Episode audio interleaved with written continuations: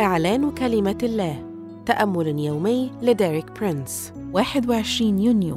الاستمتاع بالعلاقة مع الله. هذا الأسبوع يشرح لنا ديريك برينس أن يسوع لا يدعونا عبيداً لكنه يدعونا أحباء. واليوم يوضح لنا أن أولويتنا يجب أن تكون العلاقة الشخصية مع الله.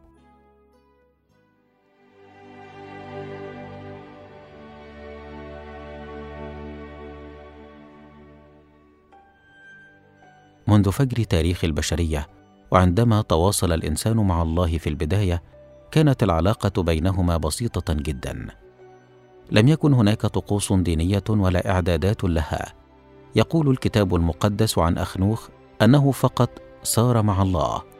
كما ذكر في سفر التكوين خمسة العدد من 22 إلى 24 يقول وصار أخنوخ مع الله وعندما نستكمل قراءتنا في الكتاب المقدس نتقابل مع أبينا إبراهيم أبي الإيمان بلقبه العظيم خليل الله كما في يعقوب اثنين العدد 23 وكانت العلاقة بسيطة جدا فقد استمتع كل منهما أي الله وإبراهيم بشركة رائعة مع بعضهما البعض.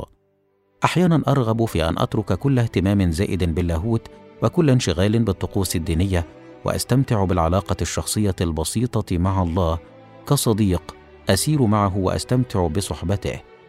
وأنا أؤمن أن الله يحب أن يستمتع بالعلاقة الشخصية مع شعبه.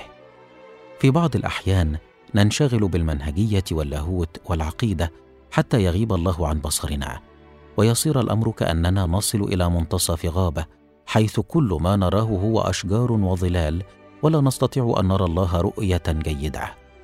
عندها.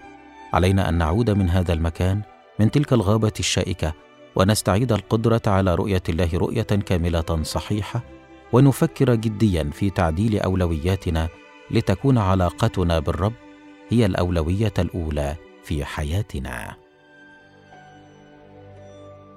أشكرك يا يسوع لانك فديتني. أعلن رغبتي في السير مع الله والاستمتاع بصحبته لأني حبيب المسيح. آمين. للمزيد من الكتب والعظات لديريك برينس قم بزيارة موقعنا www.dpmarabic.com